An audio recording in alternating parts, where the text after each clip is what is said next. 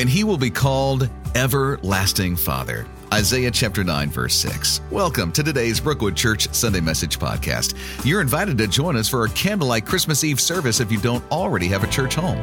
There are three services to choose from 2, 3:30, and 5 p.m. Our online service will be at 3:30 on our website or YouTube channel. Today, we're continuing our series, The Names of Christmas. This week, we'll explore the title, Everlasting Father. Here's Pastor Perry Duggar.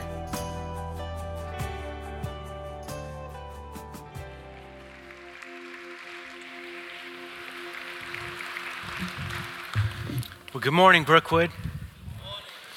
Now, you probably saw that you got your email yesterday from Perry, uh, and Perry preached the first message, but he has lost his voice. So you are stuck with me.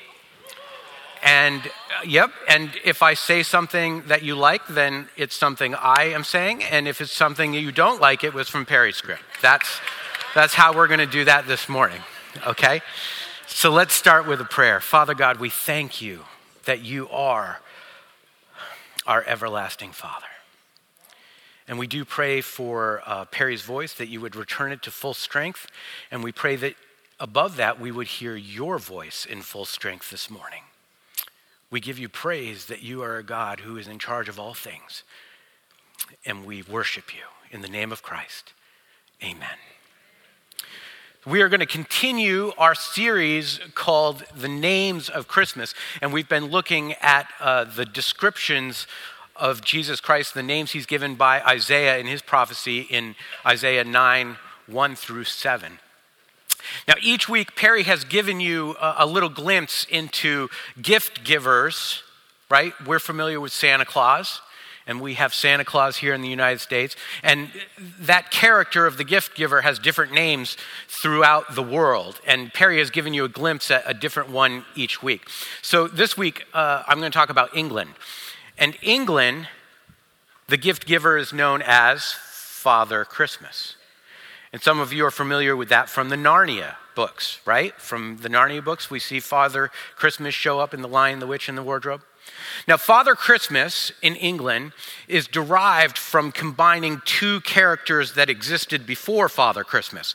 So it's a combination of King Frost, and King Frost uh, came from the Germanic Saxon tribes in the 5th and 6th century. So King Frost combined with the Viking god Odin. And some of you know Odin only from the Avenger movies but he was uh, a Viking god and he had a big white beard, right? That's where the white beard comes from. And uh, he was known to give gifts to those who were deserving. So they combine those two, and that becomes Father Christmas. This is a picture of him. I think it's very accurate, except for I'm pretty sure Santa's a dog person. Gene? Gene? I'm in trouble now. It's not starting good. So there's all these gift givers.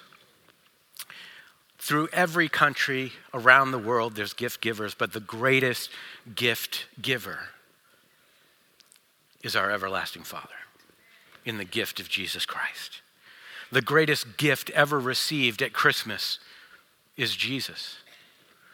And He is our Savior and our Messiah, the, the Mashiach Nagida and He gives us the greatest gift of all.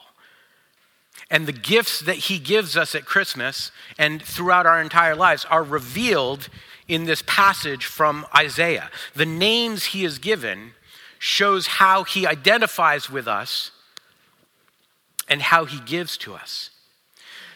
The prophecy of Isaiah was spoken to King uh, Azah. Is that how you say that? Ahaz? How do you say that? See, I only had a few minutes to prepare. I don't know. Here's a little tip. If you're reading the Bible out loud and you don't know how to pronounce something, you just say something with confidence. And everyone in the room will go, Oh, that's how you say that. so the prophecy of Isaiah to this king of Judah was 735 BC. So that's more than 700 years before Jesus was born. And it revealed the names of the coming Messiah from the line of David. Let's read it. It's on page 555 in your Brookwood Bible. The people who walk in darkness will see a great light. For those who live in a land of deep darkness, a light will shine. For a child is born to us, a son is given, and the government will rest upon his shoulders, and he will be called Wonderful Counselor, Mighty God, Everlasting Father, and Prince of Peace. His government and its peace will never end. He will rule with fairness and justice from the throne of his ancestor David from now until all eternity. And then the prophet Nathan prophesies to King David over 200 centuries before that. And Nathan said to David, Your house, David, and your kingdom will continue before me, meaning God, for all time, and your throne will be secure forever. And we know that the one who sits upon that throne is Jesus Christ. But that future king would not reestablish an earthly government. Instead, through Israel, through the line of David, through his promises to Israel, he would establish the kingdom of God here on earth. And that begins with us, but will continue more fully in the future. And each of the Messiah King's names or, or titles that we just read reveals the way that he relates to his children. And this morning we're going to focus on everlasting Father. Everlasting Father. And that can be a little bit confusing, can it? Because we think of the Father and the Son, and Jesus is the Son, right?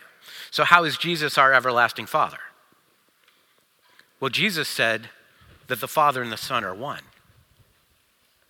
right? Jesus said, I am in the Father, and the Father is in me. So, in that, as there is only one God, Jesus is also our everlasting Father.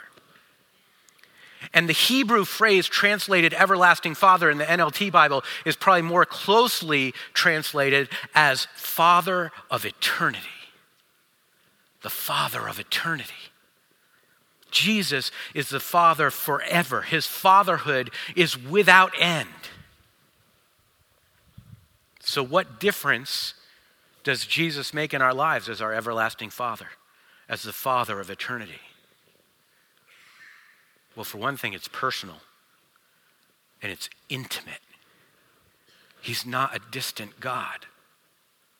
He is a wonderful counselor. He is a mighty God, but He wants a personal relationship with us, with you, as our everlasting Father.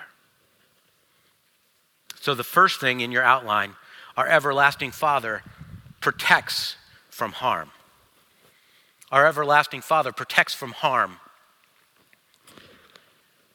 every father is expected to protect his family. And when we don't have that in our lives, it reflects in how protected we feel. Some of you have heard my Celebrate Recovery testimony or my testimony at the Men's Connecting Point, and you know that I grappled for years until God delivered me with crippling anxiety and depression. And I would lay awake at night until I was in my 20s. This is true. Until I was in my 20s and someone told me, I didn't know that people slept through the night. Because I would constantly wake up, constantly wake up, constantly wake up, thinking someone might need me. What if I need to protect someone? What if I need to protect myself? And that anxiety came from not understanding the protection of the everlasting Father. And it was probably rooted in the fact that my biological father wasn't there. I have a dad that I love, a man that raised me, but my biological father, I haven't seen him since I was 16. I don't know if he's alive. If he's watching, give me a call. Sincerely. Sincerely. But when we don't experience protection from our fathers here, we start to not trust the protection of the Father in heaven we see how God protected his son Jesus and his earthly father in the Christmas story, don't we? But he does the same thing for us.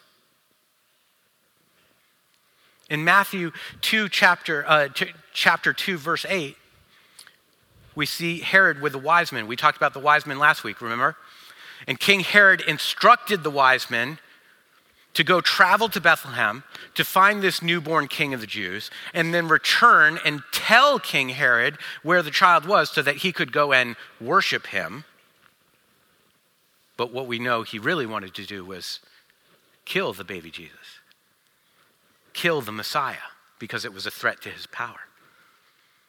So the Magi were instructed to go back to Herod where they would have been in danger, and certainly Jesus' family on earth would have been in danger, but God protects them.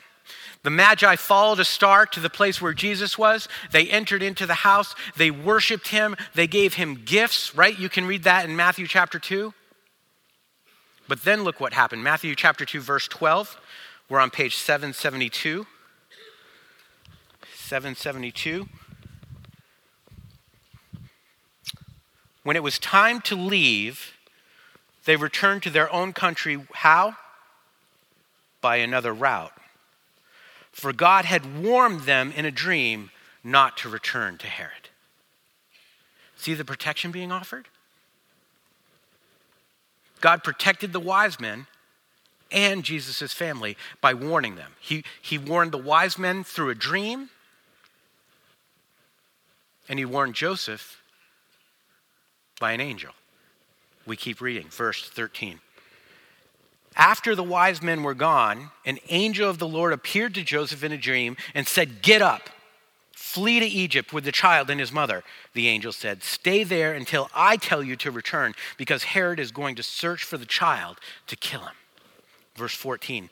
That night, Joseph left for Egypt with the child and Mary. When did he leave? That night, immediately. He went. That night, Joseph left for Egypt with the child and Mary, his mother, and they stayed there until Herod's death. This fulfilled what the Lord had spoken through the prophet I called my son out of Egypt. I called my son out of Egypt. That was written by Hosea. It's in Hosea 11. And that was written 700 years before Christ was born. Hosea was a contemporary of Isaiah. Hosea, Isaiah. But catch the significance of this. When the Jews read the Old Testament, what they call the Tanakh, the prophecies didn't make sense. Right? I've got this verse over here that says the Messiah is going to be born in Bethlehem. And I've got this verse over here that says the Messiah is going to be born, or it assumed that he was going to be born, but says he would be called out of Egypt.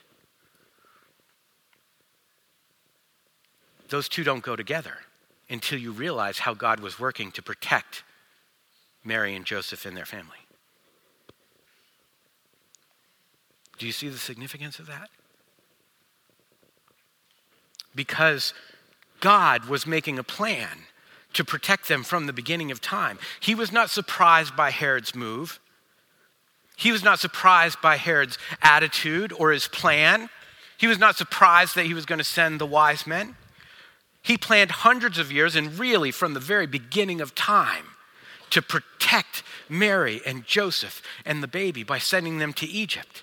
And that prophecy that says, I will call my son out of Egypt, is a revelation of God's protection.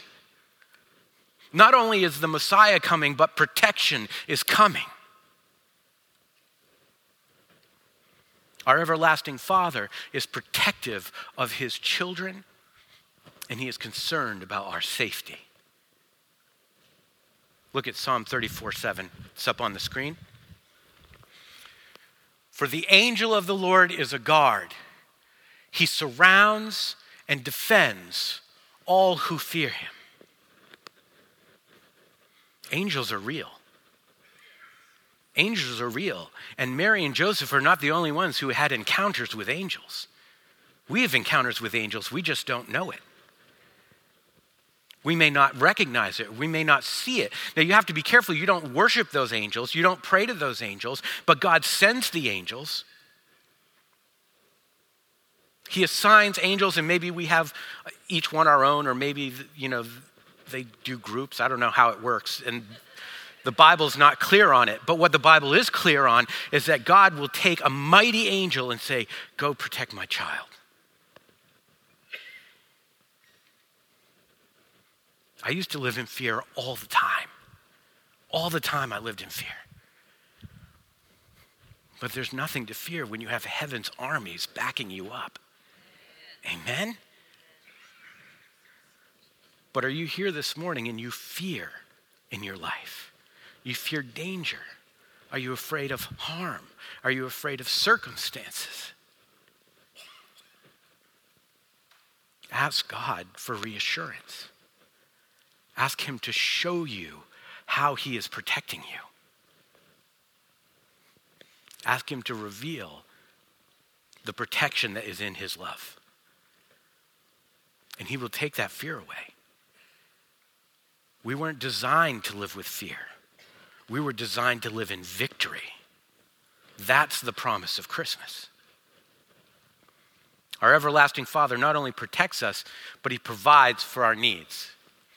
Our everlasting Father provides for our needs. A father provides for his family. That is what the father is supposed to do, especially things that children can't provide for themselves. And an everlasting father furnishes both practical needs and spiritual needs, the essentials of our lives. Mary became pregnant by the Holy Spirit when she was an unmarried teenager. And that was not only inconvenient, but it was dangerous. That put Mary's life in danger.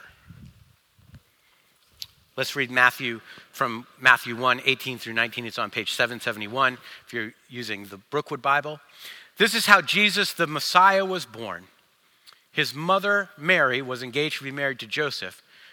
But before the marriage took place, while she was still a virgin, probably 15 to 17, that's about the age range for that culture. While she was still a virgin, she became pregnant through the power of the Holy Spirit. And Joseph, her fiance, or her betrothed, is what it would say in other translations, was a good man and did not want the disgrace her publicly. So he decided to break the engagement or divorce her quietly. What does that reveal about the kind of man Joseph is even before the angel visits him? He's a man of integrity, he's a man of compassion, and he's a man of God.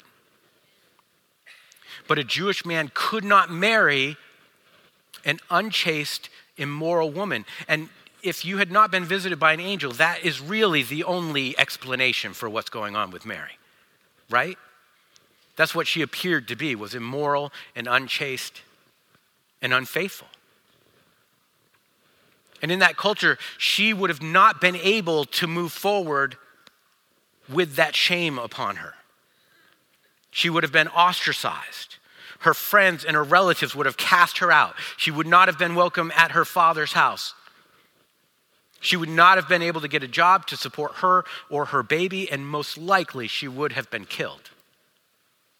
They probably would have stoned her. But Joseph, as a man of God in compassion, wants to spare her from that. So he's going to divorce her quietly. But God intervened even in his compassion to show greater compassion. Human compassion is always trumped by heavenly compassion. Chapter 1, verse 20, page 771. As he considered this, an angel of the Lord appeared to him in a dream. Joseph, son of David, the angel said, Do not be afraid to take Mary as your wife, for the child within her was conceived by the Holy Spirit. Skip down to verse 24. When Joseph woke up, he did as the angel of the Lord commanded, and he took Mary as his wife.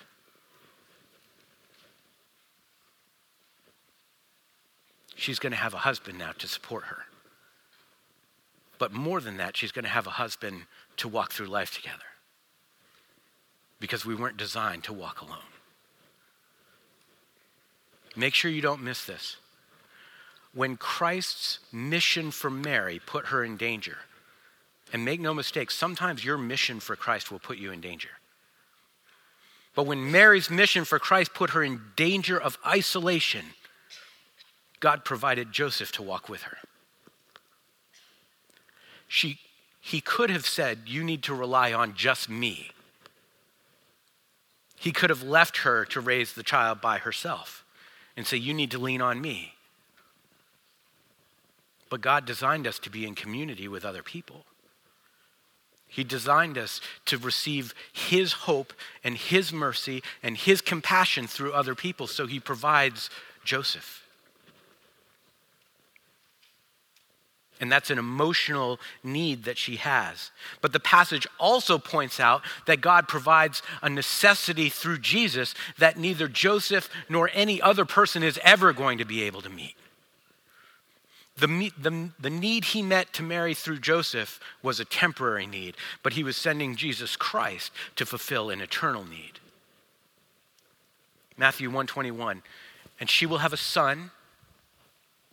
The angel is continuing and you are to name him Jesus, for he will save his people from their sins. Jesus is an everlasting Father,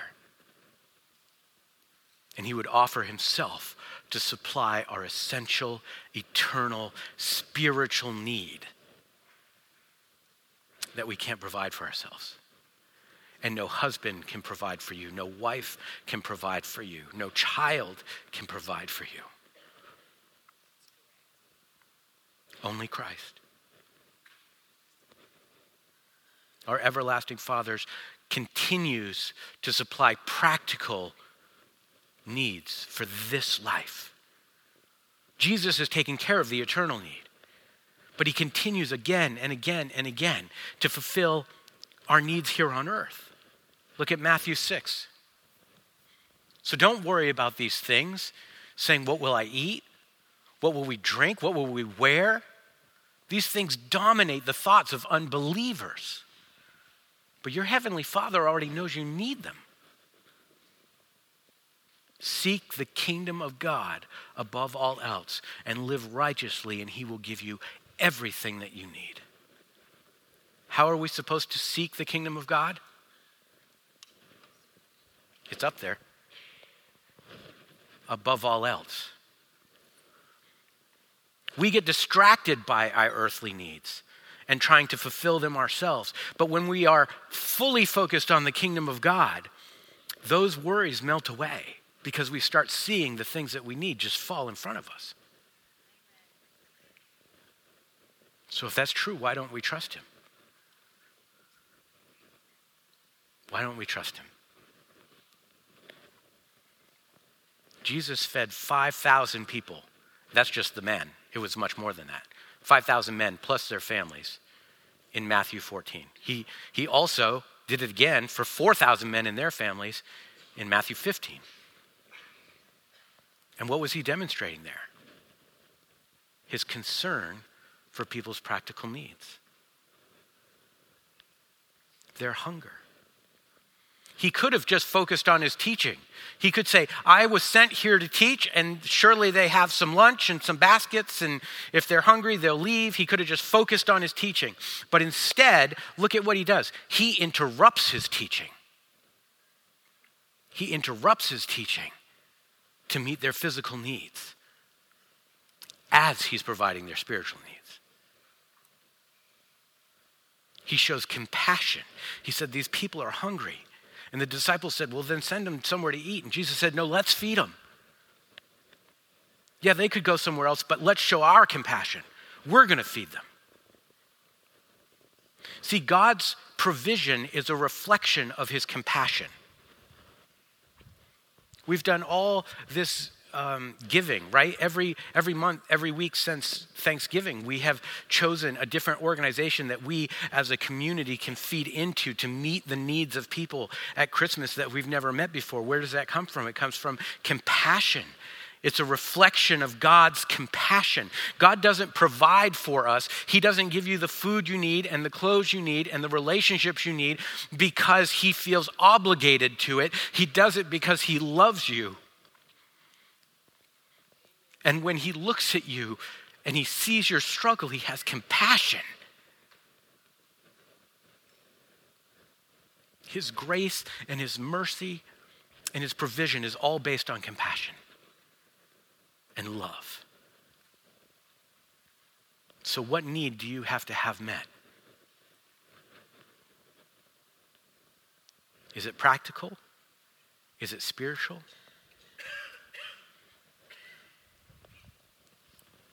In fact, just for a second, let's just be quiet. I want you to think of that thing, that need that seems impossible. I want you to think about it. And I want you to close your eyes just for a second and ask God if He's going to provide. Let's do that right now.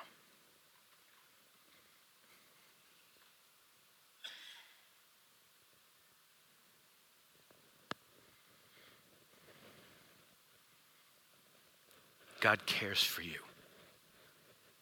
God has compassion for you. You belong to Him. You can confidently ask Him to provide.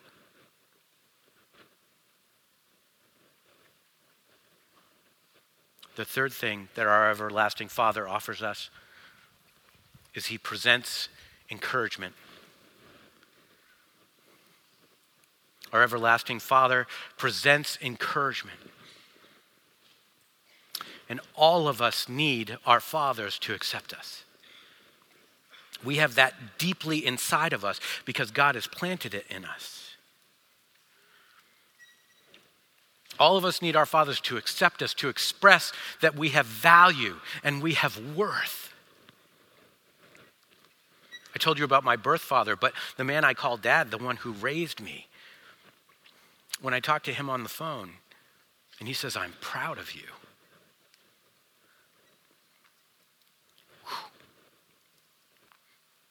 And we all long for that. We long for that because God has built it into us to get it from Him. But not all of us have experienced that, have we? See, our self esteem our self confidence, our security, they're all shaped through our perception of what our fathers think of us and also other significant people in our lives. We see ourselves through the eyes of the world and other people when we really need to see ourselves through the eyes of a loving Father who never leaves and never abandons and is always loving. But when we experience critical people in our lives, abusive people in our lives, non nurturing or absent fathers, it will damage our identity, our personal identity, even our sexual identity. Much of the problems in this country stem directly from absent fathers. where the government is providing what fathers should be providing, or what the church should be providing when the father is absent. Did you hear me? Don't blame the government if the church isn't doing their part to meet the needs of people who have been abandoned. Affirmation from our fathers requires their presence when a father is absent, you can't receive their presence, you can't receive their affirmation. And a secure sense of self grows as the intimacy of our relationship with our Father grows, both here on earth and with our everlasting Father. Are you pursuing that relationship in a way that it is more intimate? Our greatest encouragement comes from the presence of our everlasting Father. Even if you've never experienced that with your earthly father, even if you've had the, what you consider the perfect, greatest earthly father, it's not going to compare to the intimacy that you can have with the heavenly Father. Matthew 1, starting in verse 22, it's on page 771 if you're using the Bible.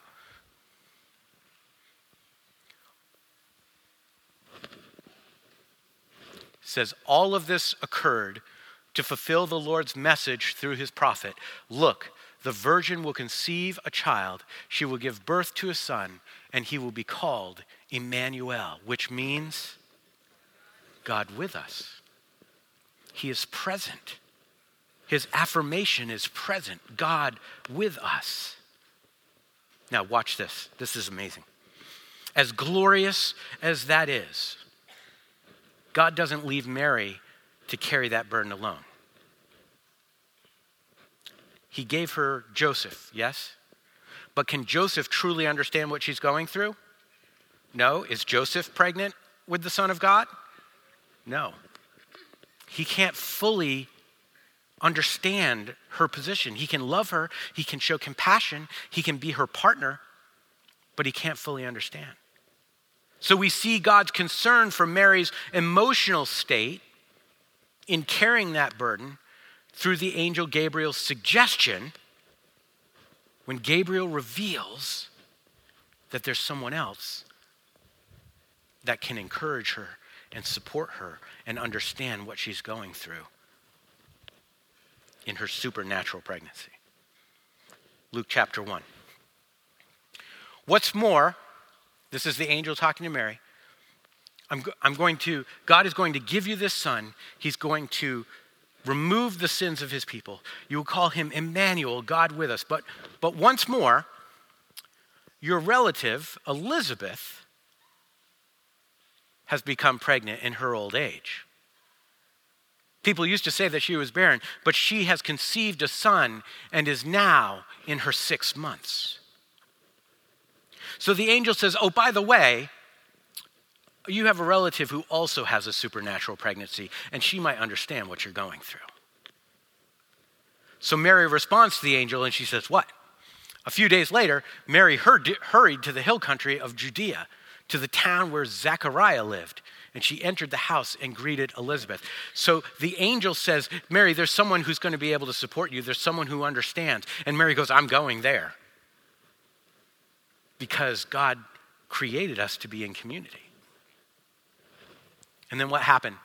Elizabeth gave a glad cry and exclaimed to Mary, God has blessed you above all women, and your child is blessed.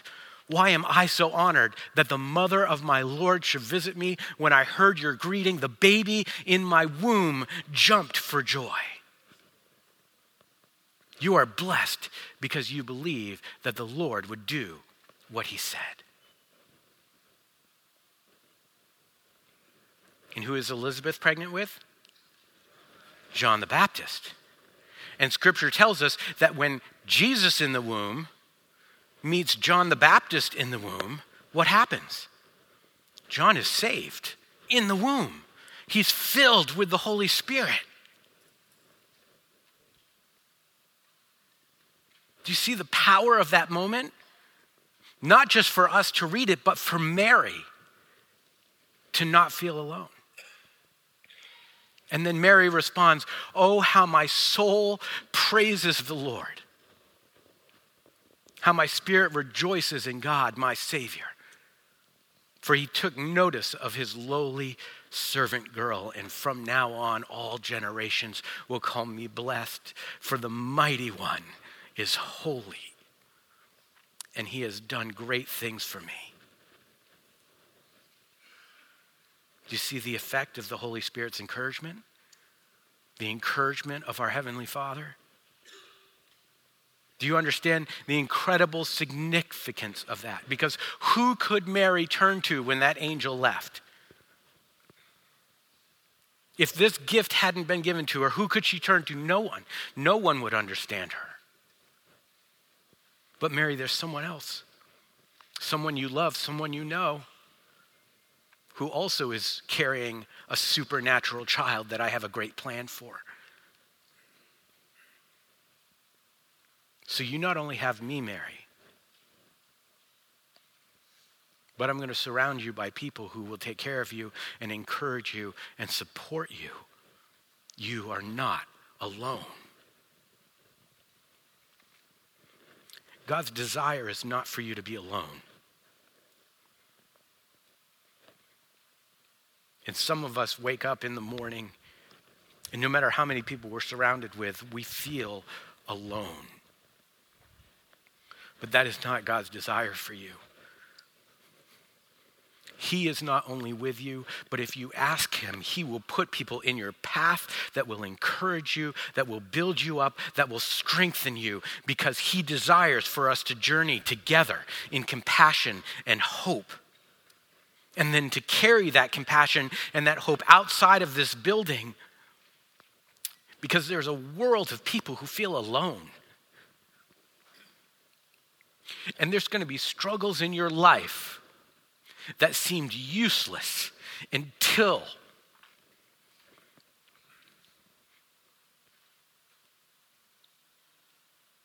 until God puts that unbeliever in front of you.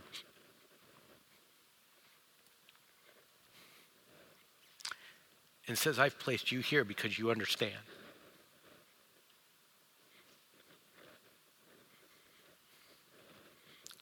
God doesn't want you to be alone, and He will use you to make sure others are not alone and to bring them into His kingdom.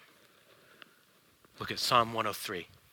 The Lord is like a father to his children, tender and compassionate to those who fear him. Do you need encouragement from God?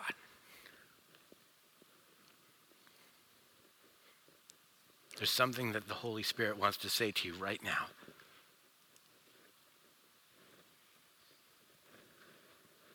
Think about what you most need to hear from God right now to be encouraged. And again, let's just take a moment. Close your eyes. Everybody, close your eyes. And ask God what He wants to say to you.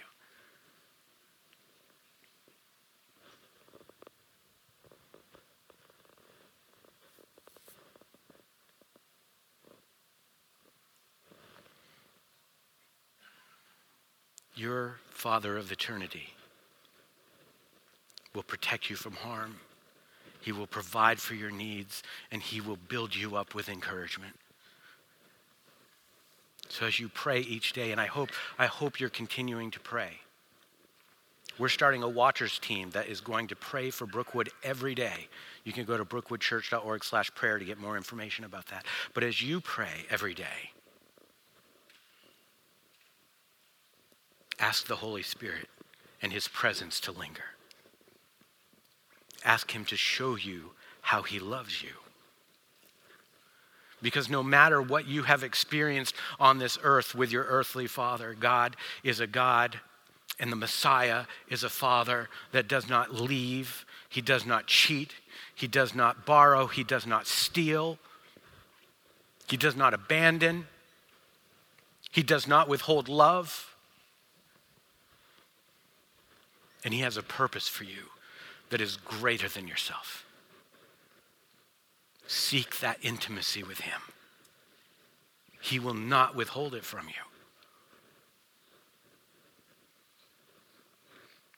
Learn to see yourself through your Heavenly Father's eyes instead of through the world's eyes or through the eyes of the lies that you have told yourself about who you are. He is the everlasting Father. And He will bring you peace. If you need someone to pray for you about any of those items, we're going to have care volunteers and pastors down front. Don't leave quite yet. We have a little bit of business, but our care volunteers and our pastors can come forward. After we finish up, they will be here to pray with you if you have not seen God's provision or protection or encouragement in your life. They will pray with you, they will anoint you with oil. This is an opportunity to grab hold of the truth and the promise of Christmas. So, as they come forward, we have one last bit of business that you saw in the email yesterday from the church, and that is to affirm our new class of trustees. And their information has been on the website for you to read about them for quite a while, and we're going to put this up. This is the 2022 class, and the way it works is uh, trustees work for three consecutive one year terms. And it's set up so that every year there's a rotation of two people. So this is the class of 2022. Uh, our new members will be Jason Bergeron and Carl Croft. And of course, you see our others, our current trustees there Chuck and Judy and Betty and Melvin, and of course, our trustee emeritus, Jerry Fry. And we ask you as a body, because we travel together and we journey together, to affirm that. So if you call Brookwood Church your home and you're a member of Brookwood Church, I would ask you if you are willing to stand to show your affirmation of these trustees.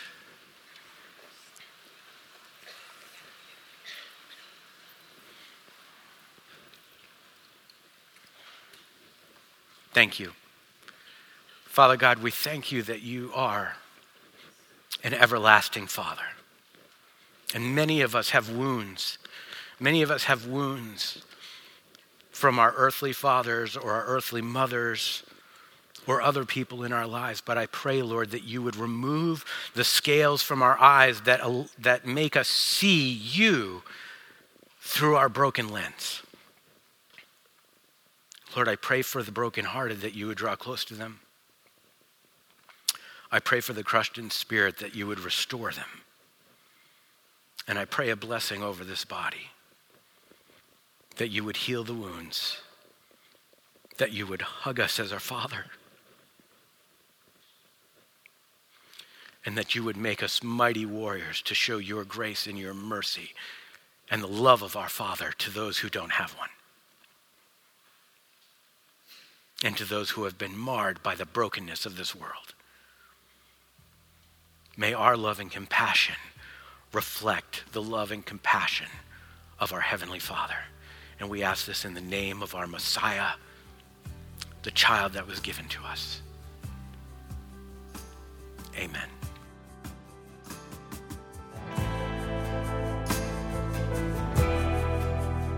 Thanks for joining us for this week's podcast. Our memory verse, Psalm 103, verse 13. The Lord is like a father to his children, tender and compassionate to those who fear him. You can prepare for next Sunday by reading Isaiah chapter 9, verses 1 through 7, and Philippians 4, 4 through 9. And we hope you'll join us for our Christmas Eve candlelight service at 2, 3.30, or 5 p.m. At Brookwood, we want to help you pursue a relationship with Jesus so that you can experience a transformed life.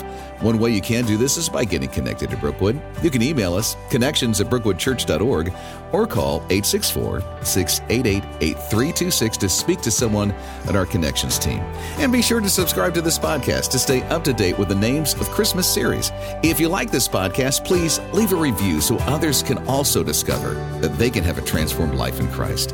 Thanks for listening and have a great week.